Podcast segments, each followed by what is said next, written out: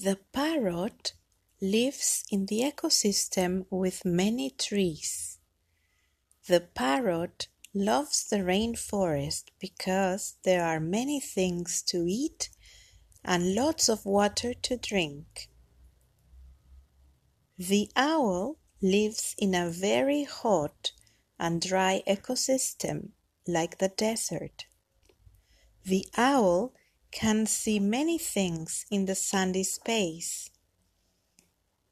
The owl is awake at night and sleeps during the day, so it doesn't get so hot. The eagle loves to live in ecosystems with tall mountains and wide valleys. The eagle can fly very high and loves to fish in mountain rivers.